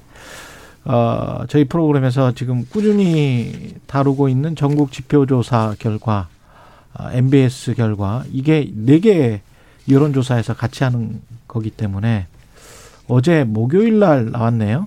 예. 결과가 어떻습니까? 예. 두 후보의 지지도는 이제 거의 비슷합니다. 지난주에 이제 일 퍼센트 포인트 격차였다가 사 퍼센트 포인트로 약간 아주 미세하게 벌어졌는데요. 오차범위네. 예, 오차범위내라서 사실상 대등한 상황입니다. 다만 예. 그 지지 후보가 없다거나 이제 모른다는 태도 유보 응답이 아, 지난주에는 십팔 퍼센트로 나왔는데요. 이번 주에 이십오 퍼센트, 이십삼 퍼센트로 아. 오 퍼센트 포인트가 더 많아졌습니다. 부동층이 많아졌네요. 다시. 예, 예, 예. 맞습니다. 이게 전화면접 조사 방식이죠. 전화면접입니다. 예. 전화면접하고 에이알에스하고 수치 차이가 예, 예. 약간 좀 일관성 있게 예예. 좀 다르더라라는 예. 그렇게 생각하시는 분들도 많은 것 같은데 어떻게 보세요? 그렇죠. 이 자동 응답 방식이 예, 사실은 좀 응답률이 좀 낮고요. 예. 그래서 이제 그 응답률이 낮다라는 것은 약간 좀 할 말이 많은 사람들, 음. 고관여 어, 유권자들, 응답자들이 좀 많이 잡힙니다. 왜냐하면 음. 그 좀 응답 적극성이 약한 그런 유권자까지 표본으로 추출할 수 있는 독려 방법이 실제로 없습니다. 그렇죠. 예, 그러다 보니까 예. 거의 뭐 나는 응답하겠어라고 손드는 사람들 위주로 쫙 모으는 상황이 돼서요. 예. 그러다 보니까 아무래도 의견이 있고 응답 적극성이 좀 강한 그런 어떤 고관여 유권자죠. 이분들이 음. 최근에는 좀 그 현 정부에 대한 비토 성향이 음. 좀 있어서요. 음. 어, 약간 보수 성향을 띠고 있습니다. 아, 그러면 에이알에스 조사 방식은 보수 성향을 띤 어떤 유권자들의 의중이 많이 반영돼 있을 예, 수가 예, 있고 예. 전화 면접 조사는 좀 덜 할 수 있고. 예, 예. 전화면접 조사는 이제 민심을 전체적으로 심층까지 예. 다 대표한다고 할 수가 있겠죠. 예. 예. 근데 이게 뭐 여론조사라는 게 과학적 그 방법이긴 합니다만. 예, 예. 완벽하게 맞, 맞다. 그리고 이제 아, 그렇죠. 뭐 삼월 구일 딱 정확하게 점쟁이처럼 이게 맞는다. 이, 이거는 아니잖아요. 전혀 아닙니다. 투표 행동과는 예. 많이 다르죠. 예, 예. 예, 예. 그렇게 생각하시면 안 되고요. 그래서 예, 예. 꼭 수치를 예, 예. 뭐 이러니까 지금 이 정도가 민심이야. 이거는 아닙니다. 예, 예, 예. 맞습니다.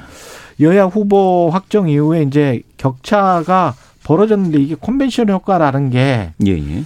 어, 좀 줄어들었다. 예, 예. 뭐 이렇게 해석할 수도 있는 건가요? 그렇죠. 지난주에도 이제 말씀드렸다시피 이제 거의 경선 컨벤션 효과는 예. 사라졌고 지금 어떻게 보면 이제 출발선에 음. 예, 다 후보들이 서 있지 않을까 이렇게 좀 생각되고 있습니다. 출발선에 서 있다. 예. 다시 영 대 영이 됐다 뭐 이런 건가요? 그렇죠. 예. 그러면 이게 예. 지금 아까도 보면 부동층도 많아졌는데 예. 부동층은 지금 이분들을 잡아야 되는 거 아니에요 결국은? 예, 예. 그렇죠. 어떤 생각을 가지고 이, 이 부동층이 늘었다가 줄었다가 이렇게 될까요, 이분들이? 근데 지금은 이제 부동층이 좀 많아진 거는 두 예. 후보에 대해 두 후보를 지지하는 열성 응답자들 있지 않습니까? 그분들이 예.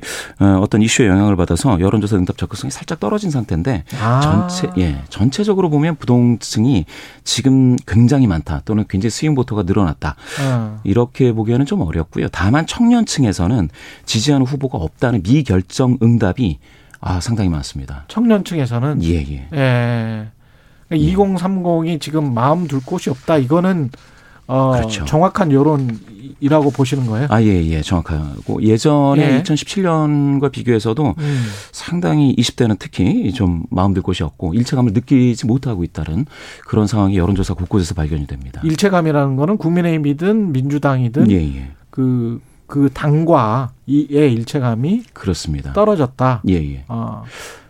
아무래도 이제 효능감 중심으로 정책을 이야기하고 하다 보니 효능감 예, 예. 중심으로 예, 예. 일체감을 어. 느끼지 못하니 뭐랄까 효능감 대전이 되면은 효능감이 좀 뭐 좋은 사람, 정책이 좀 나은 사, 나은 사람 이렇게 되면은 아 그게 그건가 비교를 해봐야 되는데요.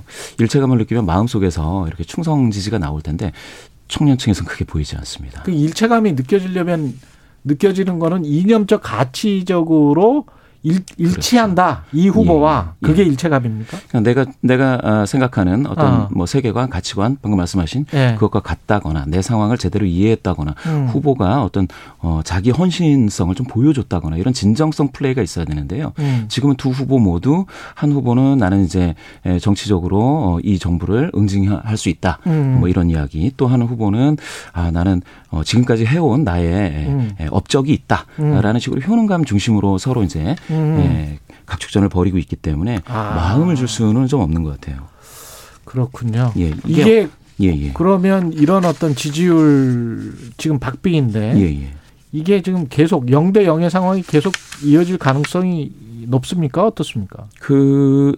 좀 그렇게 이제 예측하는 사람들이 조금 있습니다. 뭐 예. 검찰 수사가 급물살을 탄다거나 음. 아니면 뭐 어떤 외교라든지 남북 관계에서 급변 상황이 있다거나 이렇지 않으면 사실 박빙이다 이렇게 이야기를 하고 있는데요.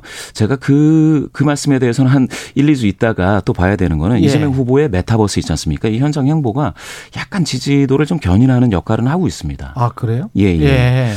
메타버스 방문 지역에서 윤석열 후보가 조금 이제 빠지고 이재명 후보는 약간 상승하고 뭐 이런 흐름이 감지되고 있기는 합니다. 다만 이제 음.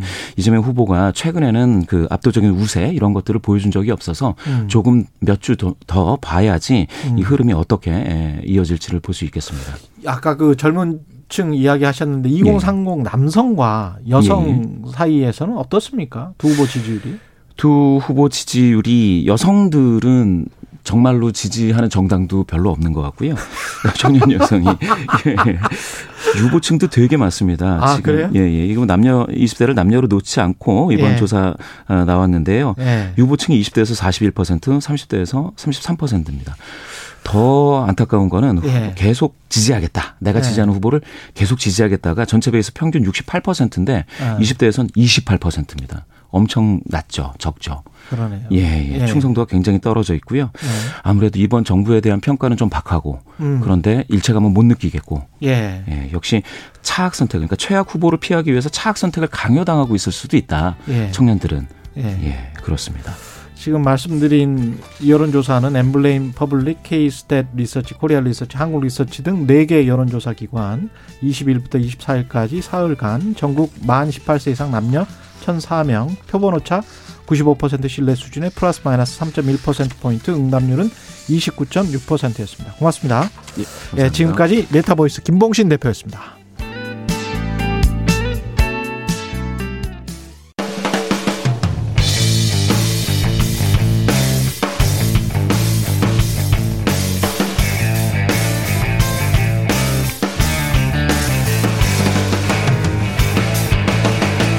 최경영의 최강 시사.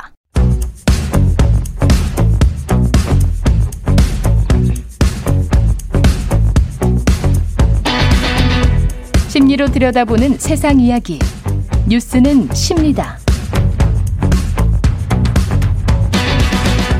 네, 정치, 경제, 사회 등 우리 사회의 다양한 이슈를 심리학적 관점에서 풀어보는 시간. 최경령의 최강시사 뉴스는 십니다. 아주대학교 심리학과 김경일 교수님 나와 계십니다. 안녕하세요. 네, 네. 안녕하세요. 예, 이게 오늘 종부세 이야기인데 종부세와 심리. 그 기획재정부도 뭐 국민의 구십팔 퍼센트는 종부세와 상관없다. 네. 네 근데 이제 네. 정 정부 이 퍼센트만 그러면 종부세와 상관이 있다는 이야기인데. 네. 네. 근데 내일처럼 느끼는 분들이 굉장히 많아요. 어, 그렇죠. 저도 궁금합니다. 그분들이. 저는 전형적으로 반대로 한번 내봤으면 좋겠다. 아, 한번 내봤으면 좋겠다. 종부세 쪽이라서. 대상자가 아니시구나. 네. 예. 그 어떤 심리가 작용을 합니까, 이게? 그 의외로 세금에 관련된 심리학 연구는 어, 굉장히 많은데요. 아, 그렇습니까? 네, 굉장히 많은데. 예. 어, 이 우리가 어떤 세금을 제일 싫어하느냐. 어떤 세금을 제일 네, 싫어하느냐 이것도 싫어하느냐. 재밌네. 네. 예. 근데 뭐 답은 명확하더라고요. 쭉 찾아봤더니 예. 안 내본 세금을 제일 안 내본 안 세금을, 세금을 제일 싫어한다. 네, 네. 아, 그래서 종부세를 싫어하는구나. 그렇죠. 네. 그러니까 안 내봐 인간은 원래 안 해본 걸 하는 걸 되게 안 좋아하거든요. 아, 그래서 정답이네. 네, 안 내본 세금이니까. 네, 그러니까 우리가 네. 그 다른 대상에 대한 매기는 세금은 꽤 많았고 그다음에 잘 발달한 것 같은데 네. 생각해 보니까 어, 굉장히 큰 자산인 부동산에 대해서는 네. 세금을 매겨본 적이 그렇게 많이 없거든요. 특히 우리나라가 칠십 년대 새로운 세금은 싫어하는 거군요. 그렇죠. 그러니까 왜 그 역사를 보면 네. 항상 왕들이 유럽에서 음. 새로운 것에 매기는 세금이 나오면 그게 역사에 기록되잖아요. 그 폭동이 일어났었죠. 네, 폭동이 일어나고. 네. 네. 근데 이제 그 그거를 바꿔서 생각해보면 근데 그때는 이제 왕조 시대고 예. 군주 시대니까 어, 좀 엉뚱한 뭐 창문세 같은 거 이런 것 때문에 창문 개수 세 가지고 그렇게 세금 매기고 그랬었거든요. 생각해보니까 흥선대원군이 그 경복궁 증축한다고 세금 걷고 막 그랬었지 않습니까? 그렇죠, 그렇죠. 네. 그래서 또 이모군란 일어나고 뭐 이랬었던 네, 것도 네. 기억나고 그러네요. 네, 네. 그러니까 예. 이제 군주 시대에는 그렇게 아주 억압적인 세금이 많았는데 음. 어, 재밌는 건 그래서 그게 오랫동안 우리는 세금에 대한 억압적인 어, 것이다라고 하는 생각을 가지고 있고 음. 그런데 이제 자본주의, 민주주의 이렇게 딱 들어오면서 네. 사실은 그 세금에 대한 생각을 얼마든지 이제 일반적인 어떤 시민들이 할 수 있는 어, 그러니까 당하기만 하는 게 아니라 음. 이 세금을 왜 우리가 내야 돼라고 얘기하는 것들에 대한 저항도 일어났고 의견도 얼마든지 내놓잖아요. 네. 사실은 그래서 세금을 연구하는 분들은 그게 바로 역사다라고 아. 보는 분들도 계신데요. 그렇구나. 어, 그런데 우리가 내기 싫어하는 세금, 예. 내기 싫어하는 세금이 새로 생긴 세금인데 예. 어, 특히 어떤 것에 대해서 내기 싫어하느냐라고 봤더니 안 움직이는 거. 그러니까 사람은 자기의 행위가 있을 때 어떤 일이 일어나는 건 음. 그래도 어, 연관성이 있겠구나라고 예. 생각하는데 안 움직이고 있는데 무언가가 새로 생기면 그것에 대해서는 어, 반발 심리가 생길 수 있죠. 그냥 재산세 같은 거에 관해서 굉장히 네. 좀. 반발심이 심할 수 있다. 네, 왜냐하면 내가 노동을 하게 되면 그 노동을 하기 위해서 도로도 이용해야 되고 그다음에 전기도 음. 이용해야 되고 그러니까 다양한 것들이 쉽게 생각이 나는데 그렇죠. 그런데 이미 만들어진 것에 대한 어떤 어, 움직이지 않는 자산에 대해서는 그게 유지되기 위해서 내가 치러야 하는 비용에 대해서 어, 이렇게 깊게 생각하기가 어렵거든요. 그러네요. 네네. 그런데 이제 여전히 남는 문제는 예. 왜 구십팔 퍼센트가 그렇죠. 해당 사항이 없는데 그러니까요. 이 퍼센트가 이 우리가 무언가를 많이 얘기를 하고 논하다가 그 다음에 그것에 대해서 어떤 세금이 붙으면 그게 아, 그 자산에 대한 혹은 그 대상에 대한 세금이라고 생각하는 것보다 더, 더 폭넓게 아 이건 가치관의 싸움이다라고 생각을 하기가 되게 쉬워지죠. 아. 가치관의 싸움. 네. 그러니까 특히 아. 이번 정부도 그렇고 부동산에 대한 네. 얘기를 많이 하셨잖아요. 그랬죠. 네, 많이 하시니까 음. 그러니까 그 부동산에 대한 것으로 지금 상당히 첨예하게 이렇게 마주하고 있는 뭐 대선 직전이기도 하니까. 예. 그러니까 그런 가치관에 대한 생각이 일로 이제 자연스럽게 흘러들어가서 구십팔 대 이가 아니라 완전히 오십 대 오십 같은 그런 느낌. 네, 이런 느낌이 가게 돼 있죠. 그래서 대선 전에는 항상 세금에 관련된 그 관점이 어느 나라든 그쪽으로 논쟁이 좀 옮겨 붙는 경우가 많은데 다시 한번 말씀드리지만 그때 제일 그러니까 정확하게 어, 재기능을 해 주셔야 되는 게 언론이죠. 언론 어떻게 해야 됩니까? 그건 뭐 저도 언론인이 아니라서 잘 모르겠는데 예. 저는 그래서 그 주, 주관적인 감정을 많이 좀 느껴요. 그러니까 이거를 음. 어떤 입장에서 보든 음. 그래서 지금 부동산에 한국 사람들의 감정이 너무 많이 들어가 있어요. 근데 제가 이제 다른 나라 언론을 보면서 경제 보도를 가지고 저도 논문을 썼기 때문에 네, 네. 가장 크게 차이 난 게 이익이 누구에게 이익이고 누구에게 손해인지를 명확하게 써주는 음, 편이거든요. 그렇죠. 서구 언론은. 네, 네. 그러니까 가령 환경 관련된 법안이 통과가 되면 정유사에게는 큰 손실이 나고 환경 관련된 또 업체들, 음, 음, 음, 신재생 업체들은 큰 이익이 되잖아요. 그게 헤드라인이 돼요. 네, 네, 네. 정유사는 빅 로스다, 큰 손실이다, 뭐 이런 식으로 아예 뽑아요. 네, 네, 누구 누구에게 큰 손실이다 이렇게 하는데 한국 같은 경우에 이게 시장에서 반대해 이런 식으로 헤드라인을 그렇죠. 뽑아요. 네, 네. 그러니까 이제 이익이나 손해가 사라져버리더라고요. 그렇죠. 그러니까 사실은 그 시장에서도 그 시장 내에서도 이익과 손해를 보는 쪽이 다 다변화되어 분명히 있는데, 있어요. 분명히 있는데 우리는 재계에서 반대해. 그렇죠. 뭐 그다음에 뭐 국민이 반대해. 그렇죠. 그래서 이게 너무 이분법적으로 그 가시는데 그게 우리나라는 그러니까 어떤 논쟁이나 논점이 있을 때 입장이 다양하고 그다음에 다변화되어 있는 사이임에도 불구하고 음. 이상하게 언론에 계신 분들은 그걸 다시 이분법적으로 결국 기승전 어느 정당적인 입장, 예. 기승전 어느 이데올로기적인 예. 입장이냐 이렇게 가시는데 그게 사실은 저는 조금 냉정하게 말씀드리자면 음. 그 다변화된 데까지 들여다보지 않고 쓰셔서 그렇다고 저는 맞아요. 생각을 해요. 맞습니다. 네. 예. 저는 뭐 잘 모르지만 예. 이익을 네. 좀 더 뭐 이익이 네. 있는데 이익을 이익과 손해를 드러내는 내야 되거든요. 네. 그리고 난 다음에 이제 평가는 또 다시 네. 해야 되는 것이기 때문에 거기에는 또 평가는 가치관이 들어가 있기 때문에 그것과 그것은 분리를 해서 팩트 기사와 논평은 분리해서 써주는 게 맞는데. 네. 그런, 저는 뭐 언론을 뭐 전공하진 않았지만. 예. 아니, 취재랑 보도랑 좀 다르잖아요. 그렇죠. 취재하지 않고도 보도할 수 있거든요. 한국 언론이 특히 네. 특징이 그렇습니다. 네, 제가 뭐, 뭐 사실 전문가가 아니라서. 예. 네. 그래서 그런 부분들이 좀 아쉽죠. 취재원들이 음. 뭐 네 다섯 개 최소 그 정도 나오는 네, 네. 외국 언론들이랑 비교했을 때는 참 우리가 복붙하고 있는 게 아닌가 그런 생각도 들고요. 네. 근데 이제 이 사람들의 심리를 보면 이런 거는 있어요. 그, 그 정도 이익 생겼으면 무주택자들은 특히 네네. 그 정도 이익 생겼으면 그 정도로 집값 올랐으면 음, 내라. 네네. 이런 측면들 특히 이제 무주택자들은 그런 측면들이 많고. 네네. 그, 그 근처 유주택자들 네네. 분들은 네네. 누가 집값을 올려달라고 했냐. 음, 음, 음, 음, 음. 정부 너희들이 지금 실정해가지고 정책 잘못 펴서 집값 올렸는데 왜 국민들에게 덤태기 씌우느냐. 이런 어떤 어 뭐랄까요? 논리적인 어떤 방어가 분명히 있거든요. 네, 제일 많이 나오는 게 누가 집값 올려달라 그랬느냐. 그렇죠. 네, 이 얘기가 제일 많이 나오시죠. 예. 그런데 그 이게 원래 사람들이요, 원래 우리 이제 인간의 마음이 무언가 자산이 올라간다라고 생각했을 때 이게 내 노력이 아니고 음. 환경적인 요인에서 그 자산이 올라갔다는 건. 럭, 운이 운이죠. 작용했다고 생각을 하죠. 예. 사실 그리고 실제로 운이 또 작용할 수밖에 없으니까요. 아니 그 시기에 어떻게 우연히 사게 된 거잖아요. 네네 그렇죠. 예. 네.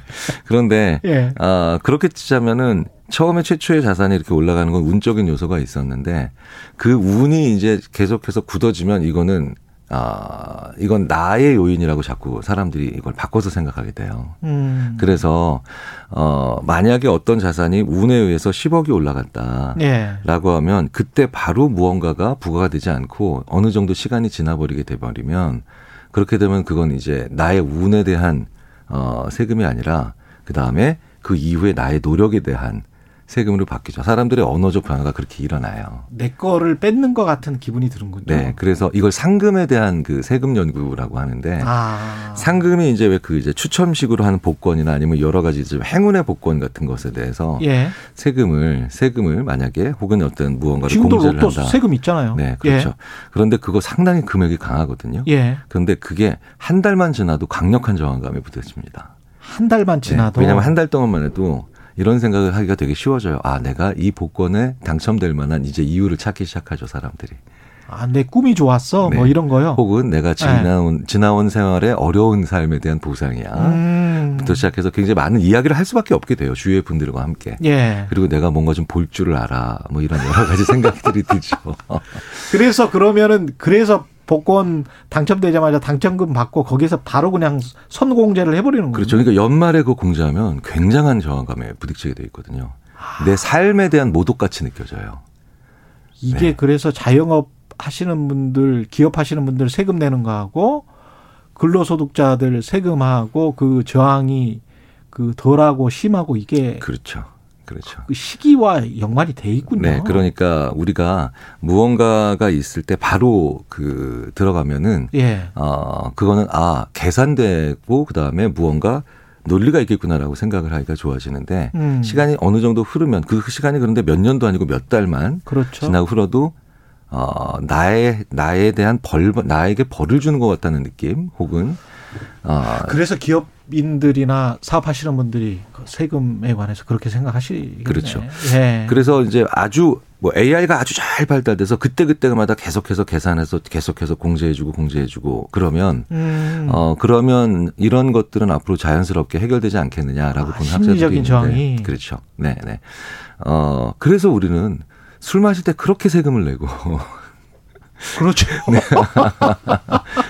그러네요. 네네. 그 다음에 자동차 타고 다니는 유류세가 상당히 났습니까? 네, 그렇죠. 예, 유류세가 그러니까, 사십 퍼센트, 오십 퍼센트 그러니까 되는데. 즉각 즉각 이제 저기 뭐냐 그 할당되는 세금에 대해서 저항이 적은 거죠.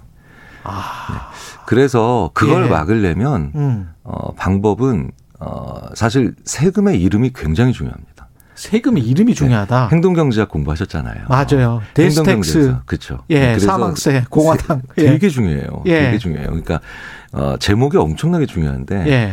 저는 개인적으로 뭐 종합이라는 말은 예. 좋은 이름은 아니거든요. 아. 네, 종합. 네. 종합부동산세, 네네네. 종합이면 다 포괄해서 내는 그렇죠. 것 같네요. 네, 그러니까 포괄적이라는 뜻은 네. 어, 음모가 만들어지게 되게 좋은 이름이에요. 아. 그래서 제가 대학교에서 건물 질 때도 종합관 이런 이름 짓지 말라고 꼭 말씀을 드리는 게 예. 종합관으로 져놓으면 이제 거기에 별의별 생각이 다 들어갑니다. 그렇군요. 네, 그래서 학내 예. 구성원들끼리 그 공간의 그 점유나 공간의 사용을 놓고 많이 갈등해요. 음. 네, 그래서 어, 일단은 목적적인 제목을 지어놓고 그 다음에 종합적인 계획을 세우는 건 좋지만 예. 제목 자체를 종합적으로 지어놓고 그 다음에 거기서 특정 목적에 대한 얘기를 자꾸 하시면 자기한테 불리한 프레임으로 가기 좋죠. 이야. 예, 정부 당국자들 이거 잘 들어보셔야 될 것 같습니다. 정치인들도 잘 들어보셔야 될 것 같습니다. 네. 그러니까 종합이라는 말을 썼다는 것도 예. 사실은 좀 냉정하게 얘기하면 깊은 생각을 그러니까 어느 정도까지만 생각하시고 음. 조금 더 한 번 더 조금 한 단계 더 치밀하게 생각을 하셨어야 되는데 음. 고, 거기서 살짝 멈춘 아쉬운 감이 있다는 거죠. 아니면 재산세를 기존에 있던 그렇죠. 재산세를 어떻게 뭐 다주택자라든가 그 안에서 네, 네. 그 안에서 어떻게 해결했다면 네, 네. 그러면 이런 저항이 이 정도로는 일어나지 않았겠네요. 그렇죠. 그러니까 재산세는 뭐 지방 지방 쪽으로 원래 냈었으니까 뭐 된다. 네, 그다음에 네. 종합세는 뭐 중앙 정부로 온다 이런 것도 있겠지만 네. 사실은 그런 논쟁들을 보면서 아 약간은 좀 피상적이다라는 느낌을 우리가 가지는 게 그 음. 이게 바로 뭐냐면 세금을 내야 되는 사람들의 마음을 아, 조금 더 네, 이해하지 못했네. 네, 완화시킬 필요가 있죠. 세금을 내야 되는 사람들과 공감하고 이해하고 설득하고 합의를 이끌어내는 것도 정부의 중요한 그렇죠. 그렇죠. 네, 그게 잘 안 됐을 때 아쉬 그 만족스러운 수준이 되지 않을 때 음. 바로 이런 식의 이분법적인 사고를 얘기하시는 분들에 의해서 쉽게 휘둘릴 수 있는 좀 민감한 주제가 된다는 겁니다. 세금 내시는 분들이 사실은 애국자거든요. 네네. 예. 네. 사실 그것도 있어요. 세금 내는 분들에 대한 조금 그 세금을 많이 내는 분들에 대한 예. 어, 조금 뭐라 그럴까요? 사회적인 어떤 따뜻한 시선 뭐 이런 음. 것들이 있고 그다음에 탈세를 하시는 분들에 대한 좀 강력한 음. 그런 것들이 필요한데 어, 좀 그런 게 좀 많이 부족하죠. 아직은. 네. 알겠습니다. 아, 많이 배웠습니다. 예, 예. 지금까지 아주대학교 심리학과 김경일 교수님이었습니다. 고맙습니다. 감사합니다. 예. 네.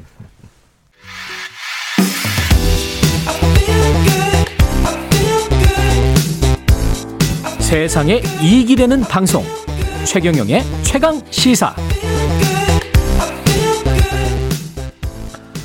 네, 미래 자동차 어떻게 변화할지 그 변화의 양상을 엿볼 수 있는 행사인 서울 모빌리티 쇼가 오늘 개막을 합니다. 신차 총 이십 종이 공개가 된다고 하는데 오토타임즈의 오아름 편집장 전화로 연결돼 있습니다. 안녕하세요. 네, 안녕하세요. 서울 모빌리티 쇼라는 건 좀 생소한데 이게 원래 서울 모토쇼입니까?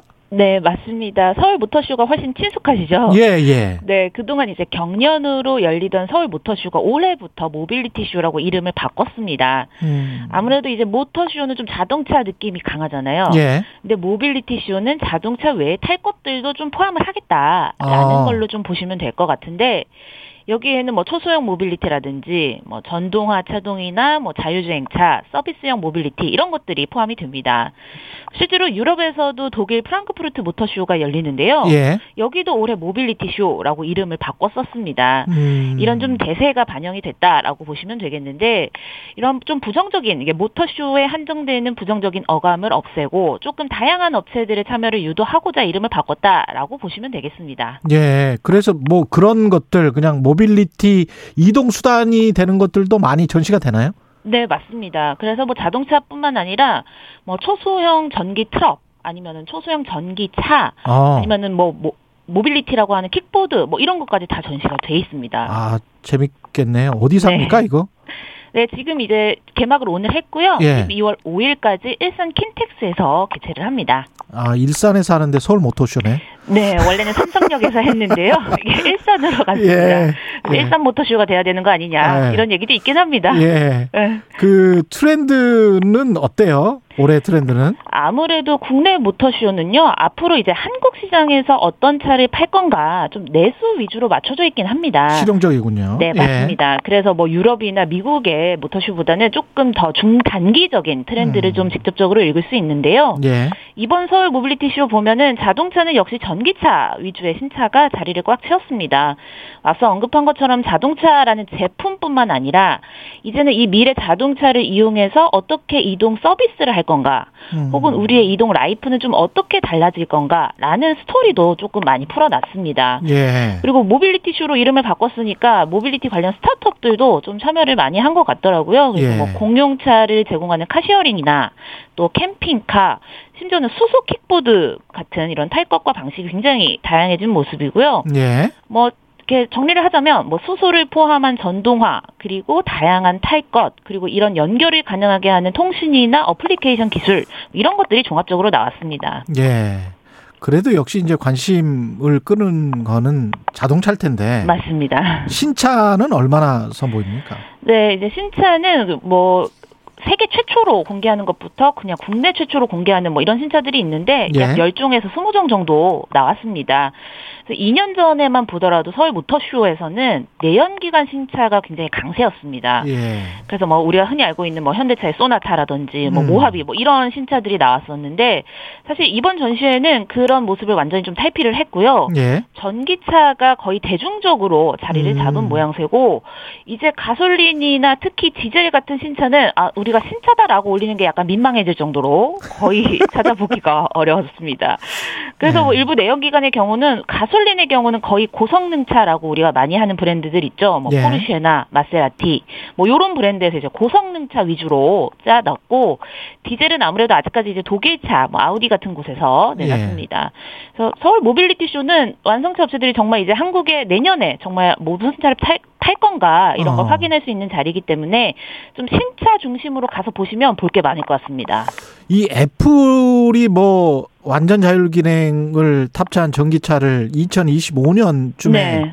출시할 거다. 네. 이런 발표를 한 것 같은데 이게 가능, 가능합니까? 네. 근데 나오기는 했는데요. 예. 뭐 기존에는 애플이 두 가지였어요. 좀 고민을 했던 게 음. 그냥 좀 제한적인 자율주행차를 만들 거냐, 아니면 예. 정말 사람의 조작이 필요 없는 완전 자율주행차를 만들 거냐, 예. 좀 염두에 두고 있었는데 이번에 나온 소식으로 보면 그래도 좀 완전 자율주행 버전으로 가겠다, 여기에 집중하겠다라는 전략이긴 합니다. 음. 그래서 정말 곧 도로 테스트에 나설 전망이다라고 전하긴 했는데요.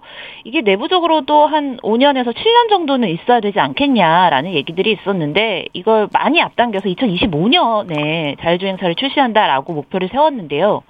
근데 사실 그게 되나? 어, 인프라가 네, 인프라가 받쳐주지가 않는데.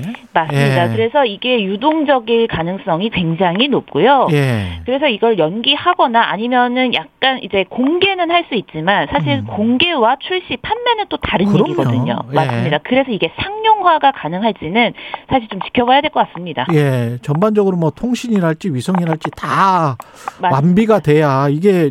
그다음에 자동차는 안전이 또 굉장히 중요하지 않습니까? 네, 맞습니다. 그리고 네. 애플에서 완전 자율주행차를 내놓는다고 하더라도 나머지 인프라에 깔려있는 다른 자동차들이 자율주행차가 아닌 이상은 그렇죠. 사고 발생 가능성을 여전히 존재를 많이 존재를 하거든요. 그래서 그럼요. 이런 부분에서 본인들만 음. 내놓겠다라는 것은 사실 좀 불가능해 보입니다. 예. 현대차가 아이오닉 파이브, 현대차도 지금 완전 자율주행이 가능한 아이오닉 파이브를 이번에 네. 내놨습니까? 네, 네, 맞습니다. 사실 여기서도 완전 자율주행이라고 보기는 어렵고요. 예. 레벨 포라고 하는 자율주행 레벨 정도 내놓는 겁니다.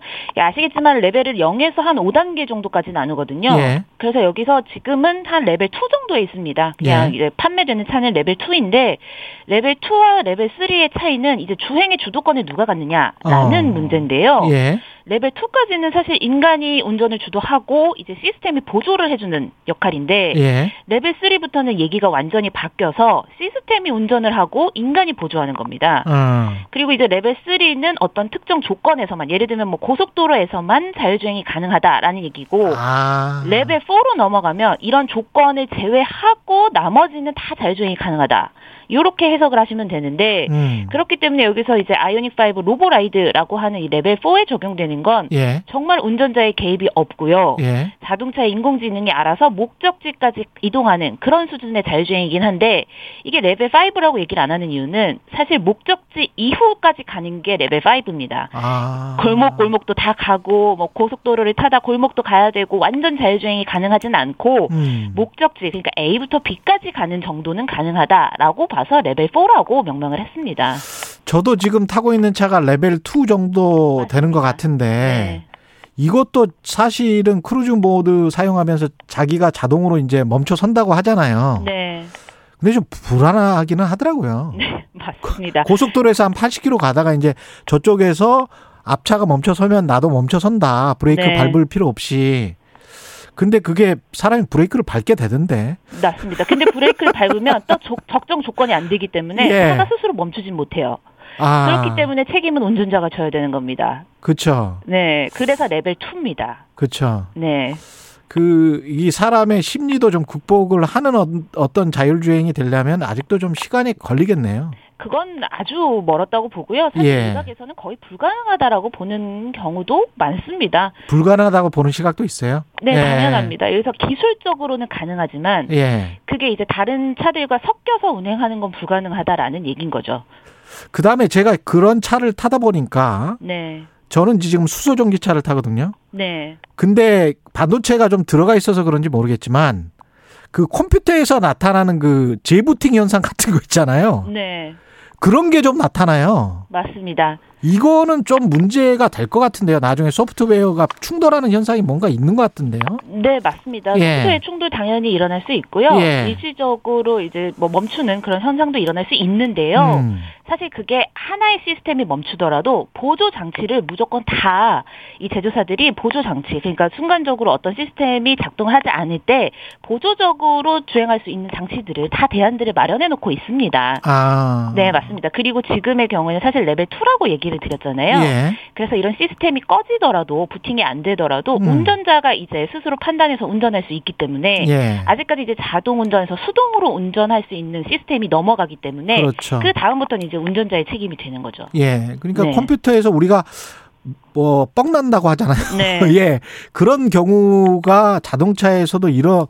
근데 자동차에서 있습니다. 주행 네. 중에 만약에 일어나 버리면 그게 이제 당황스럽거든요. 네, 맞습니다. 그래서 예. 항상 보조장치 두 번째 시스템도 갖추고 있기 때문에 음. 아마 첫 번째 시스템이 오류가 나더라도 그를 보완할 수 있는 시스템을 갖추고 있습니다. 예. 네, 그래서 그런 뭐 안전상의 문제까지는 소비자들이 걱정할 수준은 아니라고 알겠습니다. 보시면 되겠습니다. 네. 마지막으로 중소기업들 네. 전기차도 좀 도전을 합니까?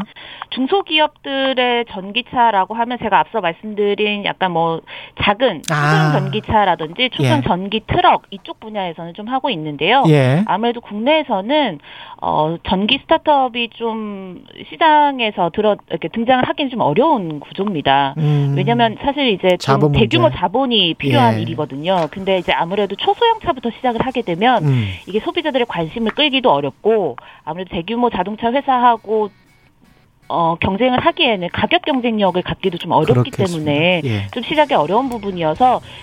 굉장히 많은 스타트업들이 고민을 하고 있는 부분이기도 합니다. 그래서 예. 오히려 이제 테슬라나 뭐 다른 그 예. 리비안처럼 좀 고성능 전기차부터 내놓는 건 어떤가라는 알겠습니다. 얘기들도 하고 있습니다. 예, 오토타임즈 오아름 편집장이었습니다. 고맙습니다. 네, 네 고맙습니다.